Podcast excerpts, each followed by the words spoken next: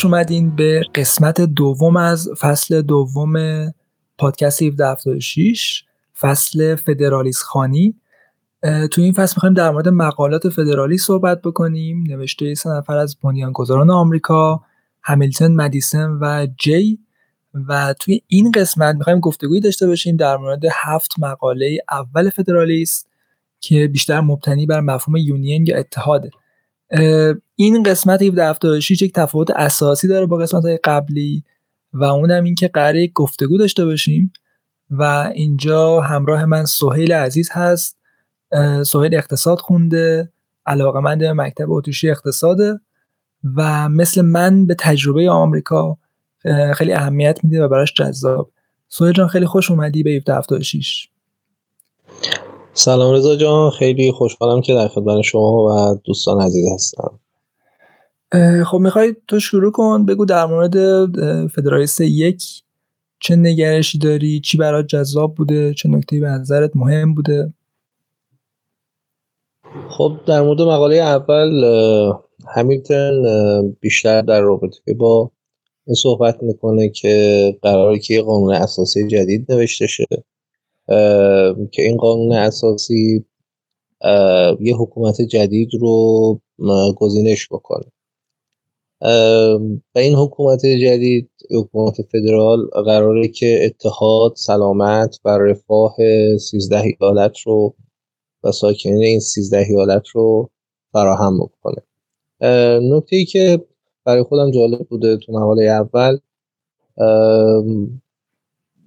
تصویریه که همیتن از انسان ها در واقع نشون میده. یعنی یه سری انسان های عادی که جاه طلبن خصومت خصومت های شخصی بعضا بینشونه آزمندی دارند و به حال صفاتی که تو خیلی از انسان ها هست هم صفات خوب هم صفات بد. بنابراین قراری که همین انسان ها حکومت بکنن. قرار که همین انسان ها این حکومت رو گزینش بکنن حکومت جدید رو. و خیلی برای خودم باز جالبه که یک نگاه محلی صرف نداره. یعنی این کاری که حالا توسط همیلتون مدیسن و جان جی داره انجام میشه رو یک جورایی برای بشریت می‌دونه. و اگر این به یه سرمنزل مناسبی نرسه یه مصیبت برای بشریته. کلا یه نگاه خیلی رئال در واقع واقع گرایانه است که هم به ذات بشر داره و همین که مدعیه که برخلاف طول تاریخ که ساختارهای سیاسی تابع تصادف و زور بودن این بار قراره که یک حکومت خوب گزینش و انتخاب بشه. دقیقا. من تو قسمت قبل در مورد این صحبت کردم که یکی از تمهای اصلی این مقالات بحث ذات انسان. و وقتی شما جلو میریم مرتب این ارجاع به ذات انسان به انگیزه های انسان به احساسات انسان رو در مقالات فدرالیسم می‌تونید ببینین. و فکر می‌کنم یکی از بهترین مثالهاش این نقل قول فدرالیست نوه که میگه انسان ها اگه فرشته بودن به حکومت نیاز نبود و اگه حاکمان فرشته بودن به کنترل روی حکومت نیاز نبود. و این دقیقا چیزی که تو اشاره کردی سوید اینکه انسانی که داره توصیف می‌کنه یک انسان کاملا معمولیه با همه ویژگی های خوب و بد انسان و خبری از یک انسان تراز نوین یا یک انسان فوقالعاده در اندیشه های پوبلیوس یا حالا این سفرد نویسنده فدرالیسم ما نمی‌بینیم. فکر می‌کنم این نکته خیلی مهمیه نکته خیلی جالبیه. دقیقا. آره یه نکته که می‌خوام اشاره بکنم اینه که در فدرالیست یک همیلتن با دعوت مدارا شروع می‌کنه و این برای من خیلی جالبه که توی اون زمان توی شرایط سیاسی اون زمان این افراد نویسندگان فدرالیست نگاه خیر و شر به این مسئله نداشتن. به مسئله قانون اساسی و ساختار سیاسی آمریکا نگاهشون نگاه خیر و شر نبوده و سعی می‌کنن مخاطب رو دعوت بکنن مدارا و حتی روی این تاکید می‌کنه که این گفتگویی که ما داریم باید یک درسی باشه برای آیندگان که اونها هم بتونن با مخالف خودشون یک گفتگوی همراه با مدارا و تحمل داشته باشن. و این یکی از مهمترین چیزهایی که من توی مقاله اول برام جذاب بود. آره برای منم حالا یاد که خودم برداشتم از مقاله اول تاکید ویژه‌ایه که روی آزادی و مالکیت می‌کنن. یعنی این براشون مهم بوده که در قانون اساسی جدید یا در حکومت جدید آزادی در واقع ساکنین ایالت ها مالکیتشون کماف سابق در واقع محترم و برقرار باشه. درست. من دو تا نکته دیگه به نظرم هستش که می‌خوام اشاره کنم. بحث مالکیت که میگی واقعا درست یعنی شاید یه تم دیگه می‌تونه مالکیت باشه که مدام توی این مقاله ها وجود داره. دو تا بحث توی فدرالیست یک به نظرم خیلی جذاب بود. یکی اینکه همیلتون اشاره می‌کنه به اینکه رویدادهای گذشته به خصوص نبرد با استبداد جورج سوم پادشاه بریتانیا روی تصمیم گیری مردم آمریکا یا افرادی که باید در مورد قانون اساسی, قانون اساسی نظر بدن اثر گذاشته. و وقتی تو نوشته های ضد فدرالیستا رو می‌بینی اینو حس می‌کنی که این آدم ها اون تجربه استبداد جورج سوم براشون یک تجربه خیلی اثرگذار و مهم بوده. این برای خیلی جالبه که روی ذهنیت آدم ها روی روانشناسی افراد چقدر تاکید میشه توی این مقالات. نکته دومی هم که برای من جالبه اینه که همیلتن به این اشاره می‌کنه که حکومت قدرتمند و آزادی یا حفظ آزادی مکمل هم هستند و بدون وجود حکومتی که مدافع حقوق فردی باشه امکان حفظ حقوق طبیعی افراد در جامعه وجود نداره. و همیلتن حتی جلوتر از این میره و اشاره می‌کنه به اینکه بین عاشقان حقوق مردم و عاشقان قدرت و کارایی حکومت گروه اول خطرناکتر هستن و تاریخ نشون داده که این افراد زودتر به استبداد می‌رسن. فکر می‌کنم می‌تونیم بگیم که این اشاره همیلتون به بحث دموکراسی و در واقع تاثیر دموکراسی طلب هایی که با چرب زبانی عوام رو فریب میدن. و به اسم مردم به اسم ملت اراده و سود شخصی خودشون رو دنبال می‌کنن. من نمی‌خوام بگم که افرادی که به دنبال قدرت حکومت هستن لزوما خطرناک نیستن. همیلتن فکر نمی‌کنم چین اشاره کرده باشه. ولی توی مقایسه این دوتا تاریخ نشون داده که گروه اول از نظر همیلتن حداقل خطرناکتر هستن. اگه نکته نداری می‌خوای بریم سراغ مقاله دوم. بریم. آره. توی مقاله دوم خب مقاله دوم اولین مقاله جان جی بعد از همیلتن جان جی شروع می‌کنه نوشتن و میره سراغ بحث اتحاد و در جامعه که اساسا مفهوم ملیت ملت وطن پرستی وجود نداره و خب دین خیلی پررنگه جانجه خیلی هوشمندانه با یک استدلال دینی شروع می‌کنه و به این اشاره می‌کنه که در این سرزمین پهناور در آمریکا رودخانه های زیادی وجود داره و این رودخانه ها هستن که ایالت های مختلف یا مستعمرات مختلف رو به همدیگه پیوند زدن. و جانجه اینطوری توضیح میده که این یک نشانه الهیه که مناطق مختلف این کشور باید به هم متصل باشن. و حتی اتحاد مردم آمریکا یک خاص الهی می‌دونه. خب همطور گفتم توی اون کانتکست توی اون جامعه و اون شرایط این به نظرم استدلال هوشمندانه ای بوده. نظر چیه؟ دقیقا توی مقاله دوم یه نکته که برای خود من جالب بوده صحبت از فراخواندن مردم آمریکا بوده. و من یه بار هم با هم صحبت کردیم که این مردمی که مطرحه چه کسانی بودن که حالا قرار بیان در باب این مسئله خیلی مهم تصمیم بگیرن. خیلی تاکید روی مردم میشه ولی آیا این مردم نماینده ایالت رو توی در واقع اون مجمع معروف بودن یا یه سری گروه های زینوفوز افراد حال افرادی که در جامعه خیلی محترم بودن. این مراد از این مردم و فراخوانده شدن این مردم برای تصمیم گیری واقعا چیه به نظر خودت؟ ببین ما باید شرایط اون جامعه رو نگاه بکنیم. توی جامعه آمریکای اون زمان یا حالا در جامعه مستعمراتی اون زمان بخشی که می‌تونستن به سیاست توجه بکنن عموما بخشی بودن که زمیندار بودن ثروتمند بودن و خب برده نبودن قاعدتا برده دار بودن حتی. و اینها آدم هایی بودن که خب توی اون جامعه تخمینی که وجود داره سی تا پنجاه درصد سواد داشتن. سی تا پنجاه درصد سواد داشتن. احتمالا یه درصد کمتری بودن که روزنامه میخوندن و می‌تونستن فدرالیست رو بخونن و یه درصد کمی بودن که اساسا سیاست دقدقهشون بوده و مسئلهشون بود. و در مورد تصویب قانون اساسی هم هر ایالتی یک کانونشنی تشکیل می‌داده مردم رأی می‌دادن به افرادی و این افراد می‌رفتن به قانون اساسی رأی می‌دادن. و اینکه این آدم ها چه افرادی بودن؟ خب طبیعتا از همون طبقه ای بودن که شرایط زندگی بهتری داشتن. برای همین واژه مردم اینجا شاید مثل بقیه جاهایی که ما در طول تاریخ در جای مختلف واژه مردم میشنویم به معنی واقعی معنی همه مردم نیست.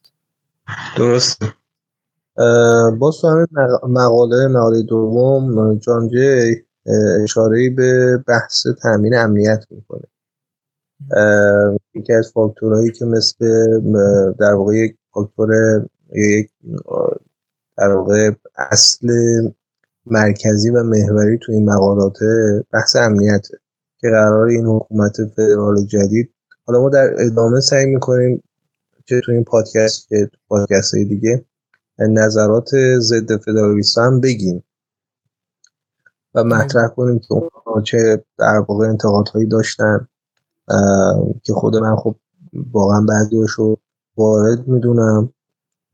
نکته مهمی که اصلا در کل این هفت مقاله خیلی روشنه بحث امنیته. یعنی قراری که این حکومت جدید یا این قانون اساسی جدید و این اتحاد جدید این امنیت رو برقرار کنه. حالا چه امنیت درون این ایالات متحده و چه نسبت به قدرت های خارجی که اون زمان بودن.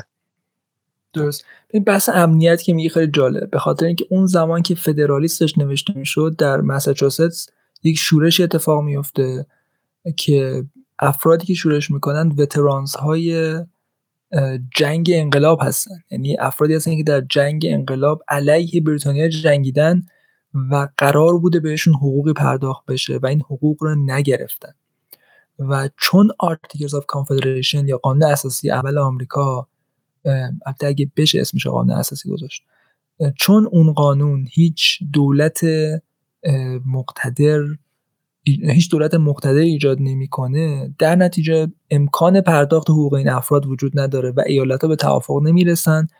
و نکته جالبه که حتی برای سرکوب این اعتراضات هم دولتی وجود نداره و ایالت ها باز هم مشارکت نمی‌کنن. یعنی در این حد اوضاع نابسامان بوده در درون آمریکا و خب شورش های دیگه هم اتفاق افتاده و از همه مهمتر که این یک حکومت تازه تاسیس از قدرتمندترین پادشاهی اون زمان امپراتوری اون زمان بریتانیا جدا شده و اسپانیا و فرانسه اینها قدرت هایی هستن که دارن نگاه می‌کنن به آمریکا و در آمریکا در قاره آمریکا اکتشافاتی داشتن نیروهایی داشتن بنابراین امنیت خیلی مسئله مهمیه براشون.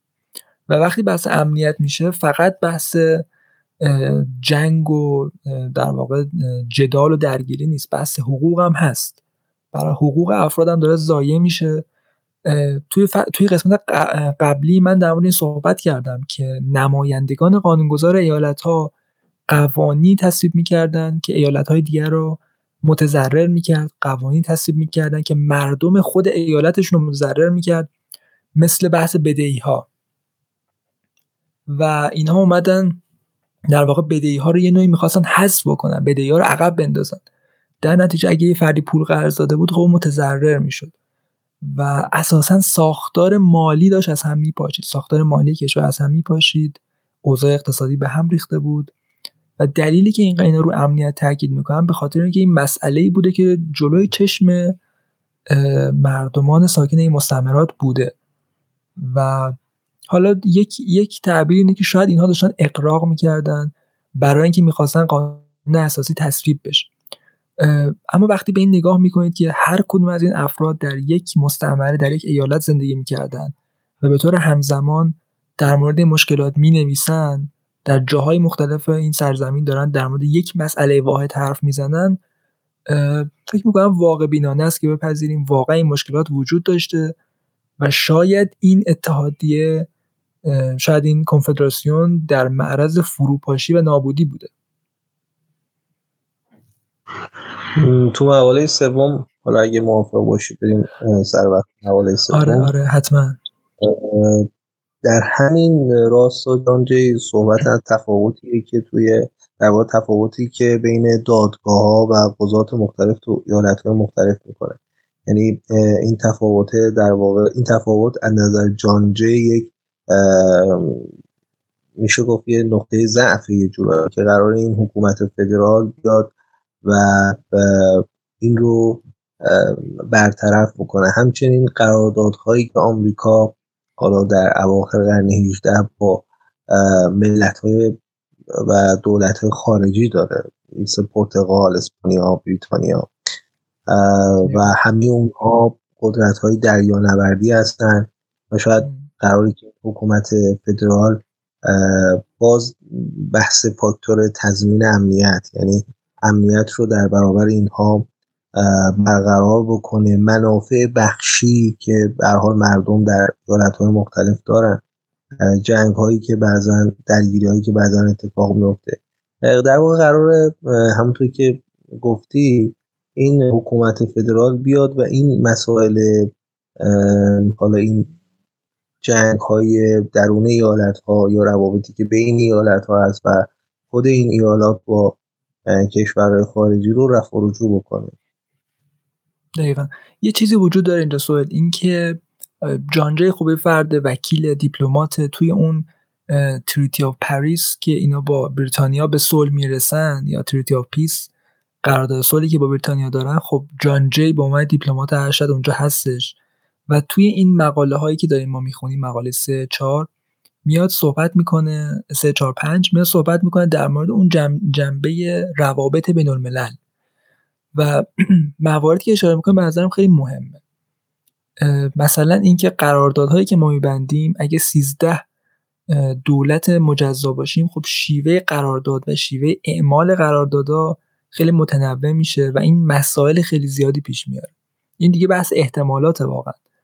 وقتی شما 13 دولت دارین احتمال اینکه یکی از این قراردادها درست پیش نره و یک مشکلی پیش بیاد و حتی به یک جنگ ختم بشه خیلی بیشتر از زمانی که شما یک دولت دارید و فکر می‌کنم از این جهت خب یه استدلال منطقی داره مطرح می‌کنه. یا اینکه میگه وقتی که افرا... وقتی که ما یک دولت فدرال داریم و می‌خوایم برای دولت فدرال دیپلمات استخدام بکنیم خب چون یک استخر بزرگتری از نیروهای متخصص یا نیروهای کاربلد داریم افراد بهتری پیدا می‌کنیم تا وقتی می‌خوایم تو یک ایالت کوچیکتر این کار رو انجام بدیم. و حتی به این اشاره می‌کنه که وقتی مسائل به سطح فدرال میرن احساسات کمتر دخیل میشه.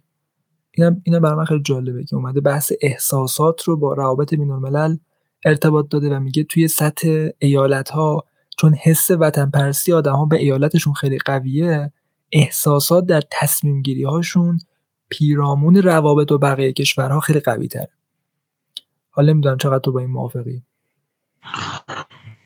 آره حالا یه نکته که از این مقاله سوم شروع میشه در کنار اون فاکتور امنیت بحث خطرهای ناشی از حالا نفوذ همین قدرت های خارجی بود. یعنی از این مقاله تا می‌کنم مقاله شیشم در مورد این صحبت می‌کنن هم جان هم بعد همینتن که قرار این اتحاد جلوی نفوذ بیگانه رو بگیره. قرار جلوی در واقع زورگویی به حال قدرت های بیگانه رو بگیره. ولی خب من نمی‌دونم واقعیتش تو اون ایالت ها واقعا تا این حد نظمی بوده تا این حد قانونی بوده که حتما نیاز بوده که یه دولت مرکزی خیلی قوی باشه که مسائل رو حل و فصل کنه. در مورد وضعیت درون ایالت ها خب طبیعیه که فدرالیست ها چون می‌خواستن قانون اساسی وضع بشه بیشتر سعی کنن که بزرگ نمایی کنن. و ضد فدرالیست ها که نمی‌خواستن قانون وضع بشه سعی کنن مسئله رو خیلی ساده نشون بدن. یعنی این از منابع مختلف خب چیزهای مختلفی میشه, میشه بهش رسید. مثلا یه مثال باید بزنم. توی دهه 17 80 آمریکا یکی از بیشترین رشدهای جمعیت ها در طول تاریخش داشت. یعنی همین 17 80 که فدرالیستا معتقد بودن خیلی اوضاع اقتصادی و رفاه و حقوق و همه چیز به هم ریخته بوده خب رشد جمعیت آمریکا خیلی زیاد و رشد جمعیت بالا می‌تونه نشونه امید باشه. و وقتی مثلا یه هم چیزی می‌بینیم این سوال پیش میاد که خب اگه این دوران آشفته بوده چرا رشد جمعیت اینقدر بالا بوده؟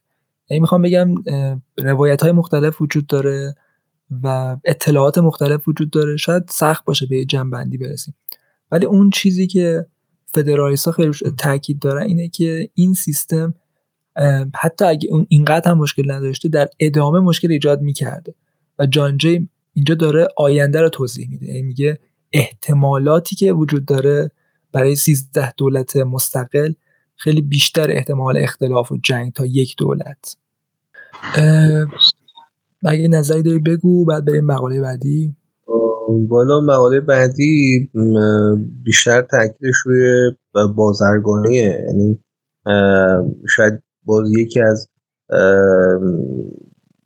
مسائل دیگه که برای نویسنده های این مقالات مهم بوده بحث تجارت بوده. حالا چه تجارت با فرانسه یا بریتانیا بعضا رقابت های تجاری که با اینها داشتن چه بازرگانی با چین و هند. در واقع باز اینجا تاکید بر اینه که ما باید یه حکومت واحد داشته باشیم که بتونه امنیت در واقع تجاری یا امنیت بازرگانی رو برای ما برقرار کنه. حتی یه مثالی از بریتانیا می‌زنه که میشه گفت اوایل همین قرن یعنی قرن 18 هم متحد میشه و اون بریتانیای متحدی اون پادشاهی متحد شکل می‌گیره. می‌خوام بدونم حالا نظر خودت چیه؟ در مورد اینکه آیا تجارت واقعا مشکل انجام می‌شده؟ یعنی امنیت برای تجارت وجود نداشته یا زور می‌گفتن فرانسه و بریتانیا به اینها؟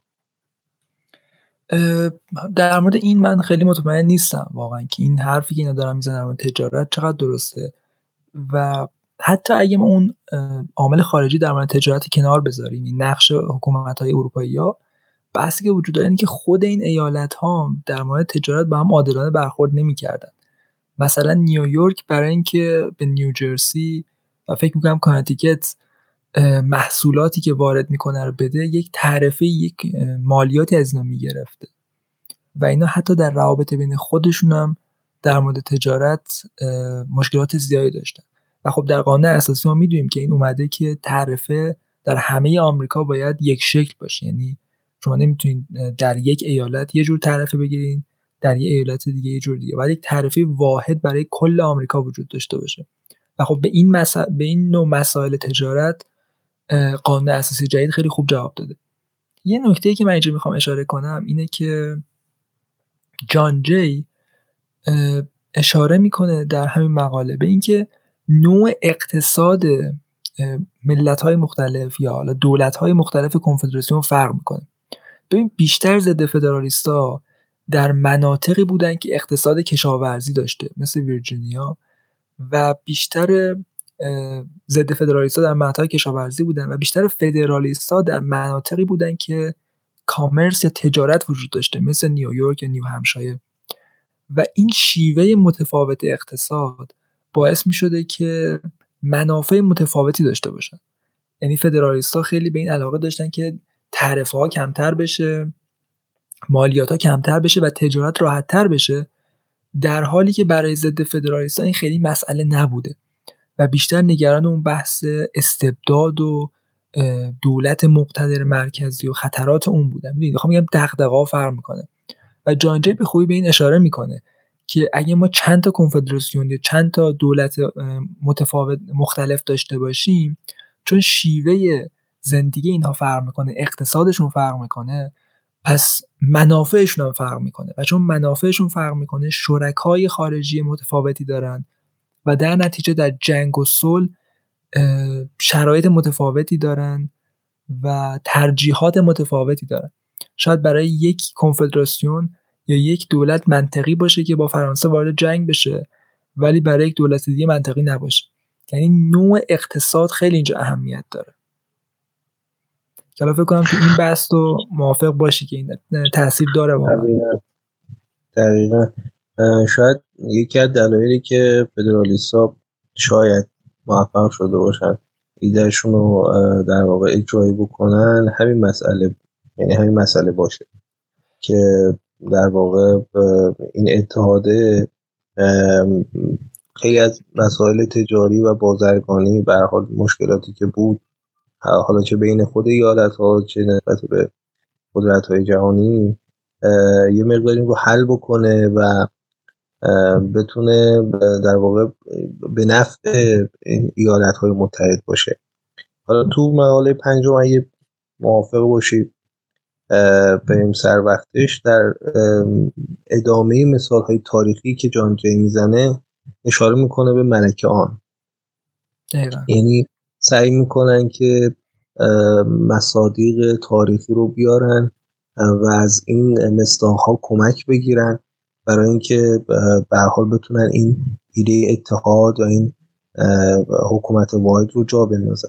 خب ملکیان در اوایل همین قرن همونطور که گفتم در واقع اون بریتانی های کبیر یا اون های متحد شکل می‌گیره. اسکاتلند در واقع با انگلستان ولز متحد میشن و عملا اشاره به این داره جان جی که این اتحاده شاید یکی از دلایل شاید که نه از نظر جان جی قطعا یکی از دلایل قدرتمندی حالا نیروی دریایی بریتانیا یا به طور کلی اون پادشاهی. دقیقا دقیقا همینطوریه.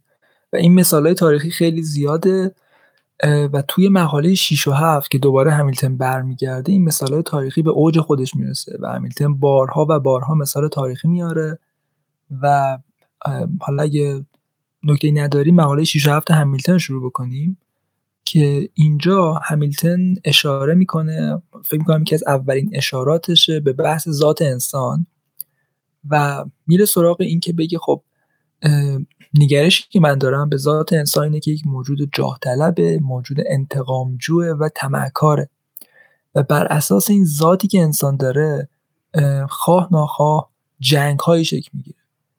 و سرچشمی همه این جنگ های انسان ها در خود ذات انسان در جای دیگه نباید پیداش کرد. در, در درون هر فرد سرچشمه این تضادها و جنگ ها و درگیری ها وجود داره.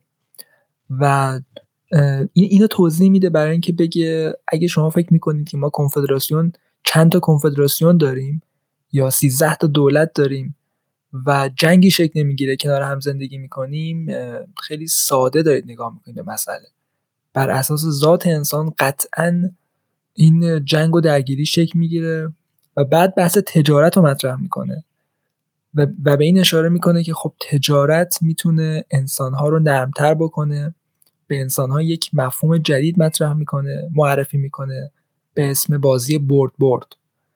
و این می‌تونه روی آدم ها تاثیر بذاره و اینجا حتی از این هم جلوتر میره و مثال میاره که ما کامرشال ریپابلیک داشتیم جمهوری های مبتنی بر تجارت داشتیم اما حتی اون جمهوری ها هم نتونستن صلح و امنیت رو ایجاد بکنن. و در نهایت می‌رسه به اینجایی که میگه خب پاسخ همه اینها برمیگرده به اتحاد. یعنی راه حل همه این مسئله یک همکاری یک همزیستی یک همزیستی بین اون دولت هایی که ضعف های مشترک دارن و می‌تونن با همزیستی این ضعف های مشترک رو بپوشونن. ما تو مقاله ششم در واقع برمیگردیم به همیلتن و همطور که حالا به این نکات اشاره کردی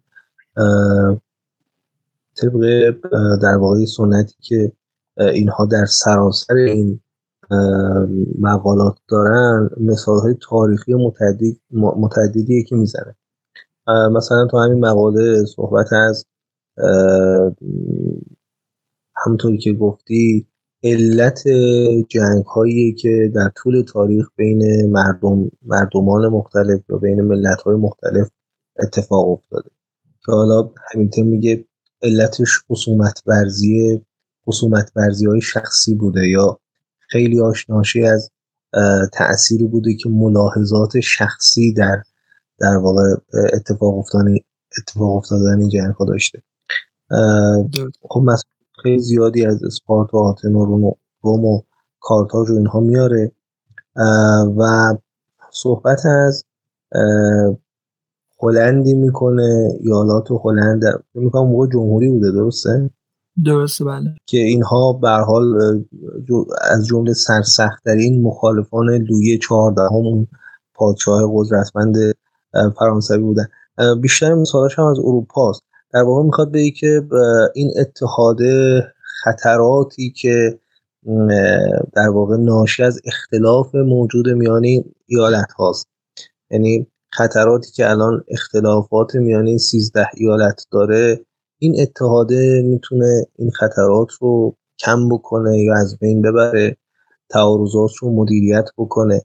یعنی در واقع باز دوباره داره استدلال می‌کنه یا کمک می‌گیره از اینکه ما با این اتحاد می‌تونیم این خصومت ورزی ها این ملاحظات شخصی که به حال در روابط بین ایالت ها وجود داره یا حتی روابط بین ایالت ها با قدرت های خارجی رو مدیریت بکنیم یا حتی از بین ببریم.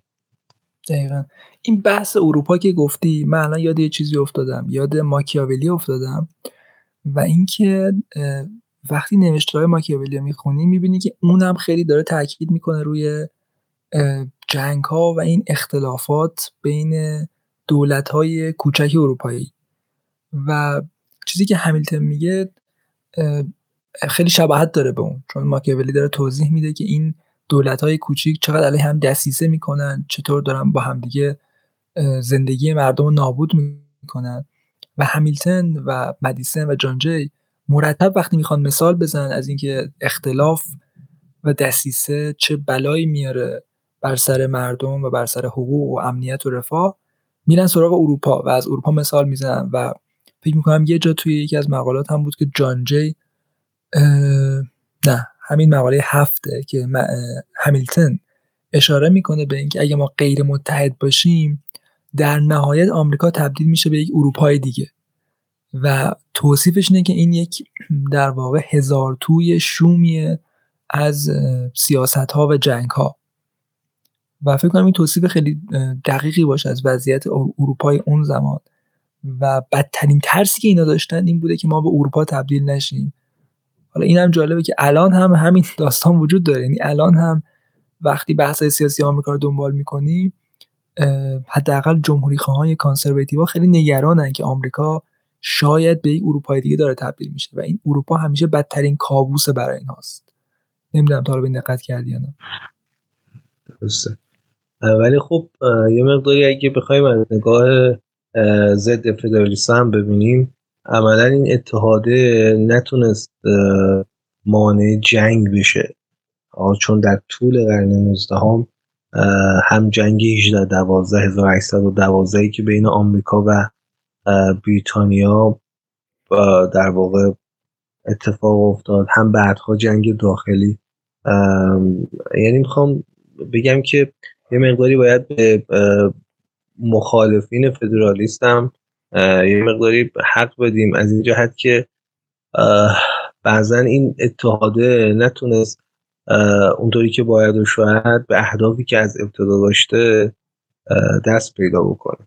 حالا چه تو بحث جنگ چه تو بحث مالیات. البته تو مالیات در طول قرن 19 هم تا جنگ داخلی به حال مالیات ها خیلی کم بود و عمدتا هم مالیات هایی بود که در واقع بر تجارت و بحث تعرف و اینها بیشتر مطرح بود. خب دیگه از قرن بیستم عملا میشه گفت مالیات خیلی سنگینی شروع میشه که بعید می‌دونم فدرالیستا اصلا براشون قابل تصور بوده باشه. دقیقا من همین نمی‌خواستم بگم. اینکه حتی اون طرف فدرالیست این مسئله که موافق دولت فدرال بوده اگه وضعیت امروز دولت فدرال آمریکا رو ببینه که در یک گزارش اومده 500 نهاد فدرال داره در یک گزارش اومده که هیچکس نمی‌دونه چه تعداد ایجنسی و نهاد فدرال در آمریکا وجود داره و امروز صحبت از بودجه های تریلیون دلاری دو تریلیون 6 تریلیون دلار اگه این آدما فکر می‌کنم می‌دیدن که امروز چه بلایی بر سر این دولت فدرال اومده شاید همیلتن و مدیسن هم خودشون ضد فدرالیسم می‌شدن.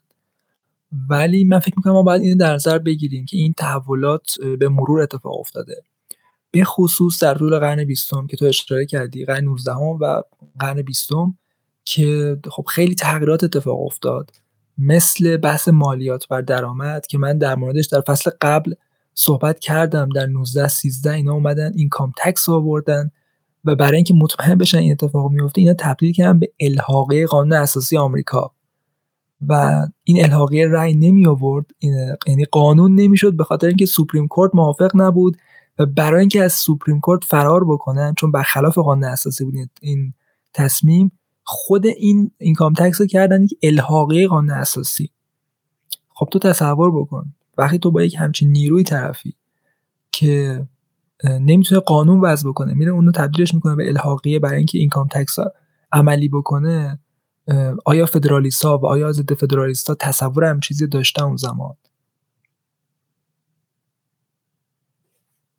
دقیقا اتفاقا یه دقدقهی که ضد فدرالیستا داشتن از همین قدرتی بود که به حال دولت فدرال دولت مرکزی یعنی همیشه از این قدرت زیاد این دولت فدرال میترسیدن که دیگه از کنترل خارج بشه نشه کنترلش کرد. و خصوصا فاصله که به حال بین این دولت با ایالت های مختلف وجود داره. به حال مردمی که تو ایالت ها هستن با دولت محلی خیلی نزدیکتر دولتی که در واشنگتن. یعنی بگم که اون هایی که ضد فدرالیستا داشتن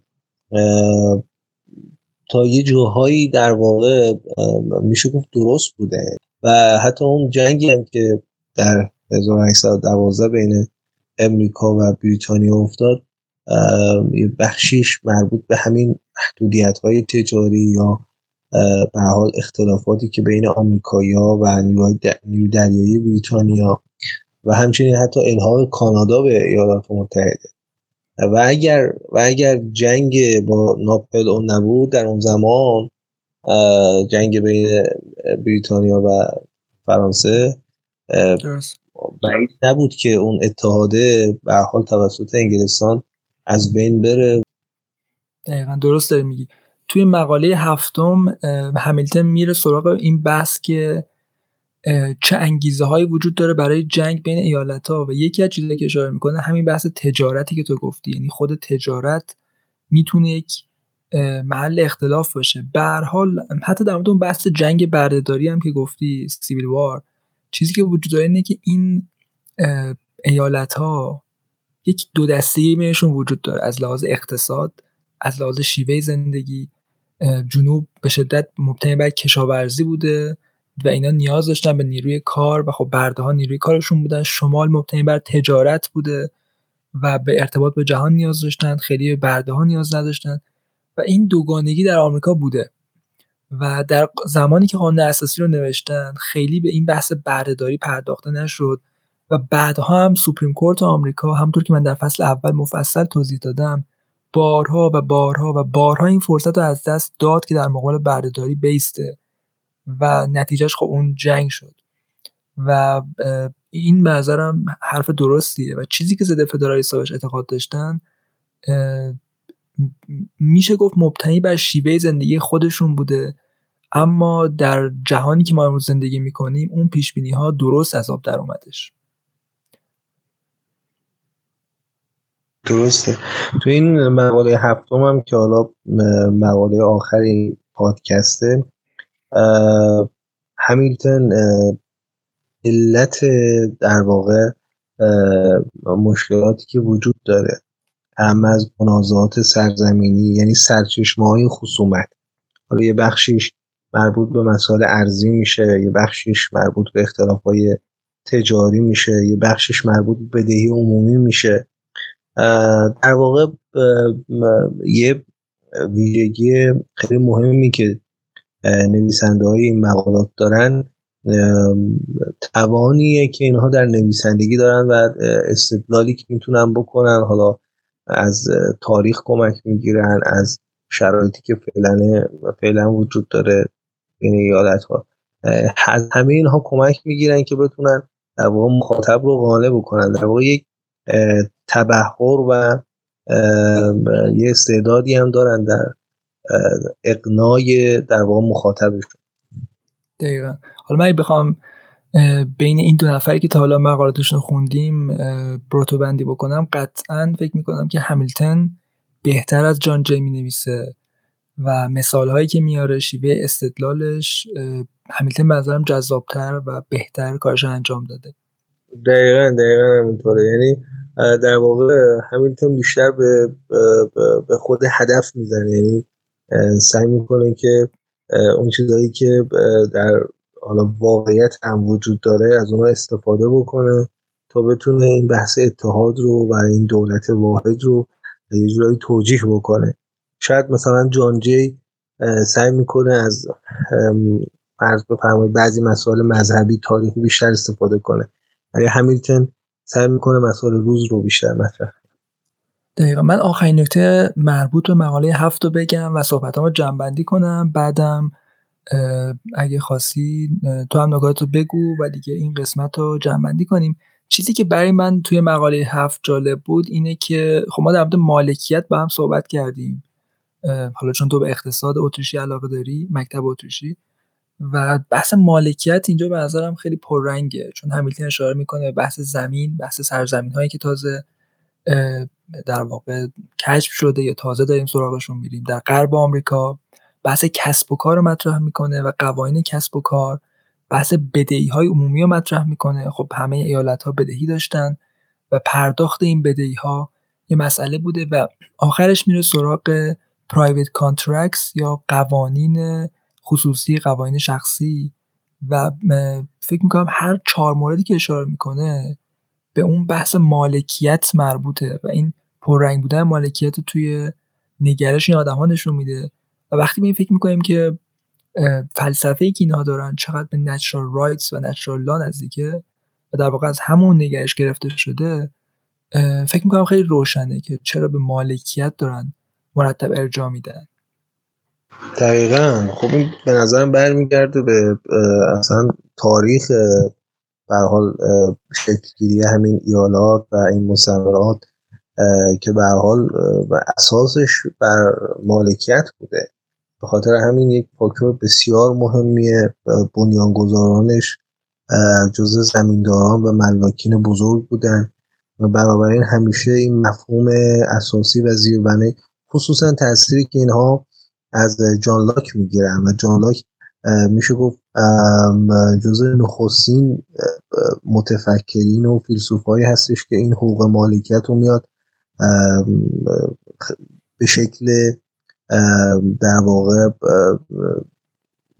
قاعده توضیح میده و به عنوان یه تئوری خیلی روشن و زیربنایی رو مطرح می‌کنه. حالا برای خود من یه بحثی که اینجا خیلی جالبه و با هم هم صحبت کردیم همزمانی اتفاقات با اتفاقاتی اتفاقات خارق که توی اروپا در حال در وقوع مثل انقلاب فرانسه. و خود همیلتن که مبتکر اصلی مقالات یکی از مخالفین سرسخت انقلاب فرانسه است. و در مقابل یکی از مدافعین سرسخت روابط دوستانه با بریتانیا است. حالا به عنوان نویسنده اصلی این مقاله می‌تونه خیلی جالب باشه. به حال یک مدل یک مدل حکومتی جمهوری دیگه. ولی در مقابلش از مخالفین انقلاب فرانسه و احتمالا حکومتی که از اون از دل اون انقلاب در اومد.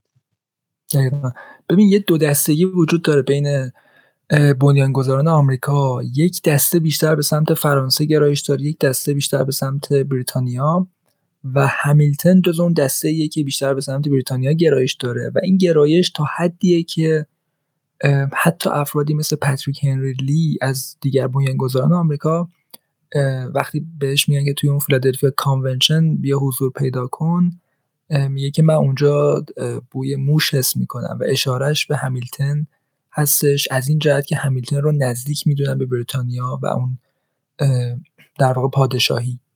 اون سمت داستان آدمهایی مثل جفرسن مثل مدیسن بیشتر به روابط و فرانسه گرایش دارن. به خصوص از این جهت که فرانسه در جنگ انقلاب بهشون کمک کرد و خب جفرسون خیلی تاثیر داشت تو این کمک. جفرسون فردی بود که میشه گفت واسطه بود بین آمریکا و فرانسه.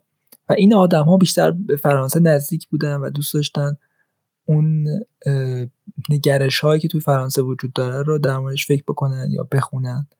و این دوگانگی وجود داشته. اما با این حال نسبت به انقلاب فرانسه حس منفی وجود داشته به طور کلی.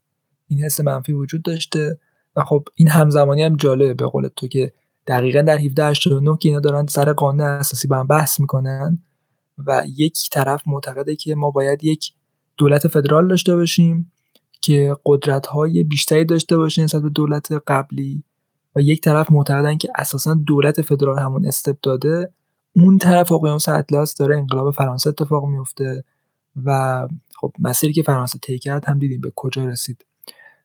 سوال جان اگه می‌خوای جنبندی بکن که این قسمت رو دیگه به پایان برسونیم. اگه نکته داری خیلی خوشحال میشم بگم آره من فقط به عنوان جمله پایانی از مدیسن هم یاد بکنم.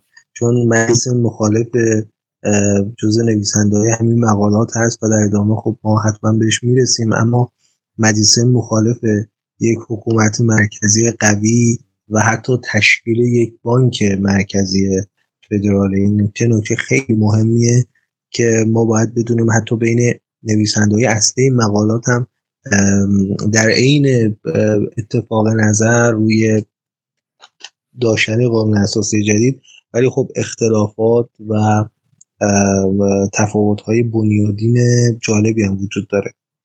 دقیقا. اینا بعدها دو دسته میشن و همیلتن میره به سمت اینکه حزب فدرالیست رو درست بکنه و مدیسون و جفرسون حزب جمهوری خواه دموکرات رو درست می‌کنن یا حزب جمهوری خواه درست می‌کنن و این دو نفری که تو اشاره کردی و این مقالات رو به هم نوشتن بعدها به رقیب هم دیگه تبدیل میشن و خیلی درگیری های شدیدی با هم دارن سر آینده آمریکا به خصوص اون بحث بانک ملی یا حالا بانک مرکزی آمریکا. این قسمت دوم از پادکست 1776 بود. خیلی ممنون که ما همراه بودین. با من و سویل عزیز اگه نظری دارین سوالی ایده پیشنهادی خیلی خوشحال میشم که در تلگرام برام بفرستین.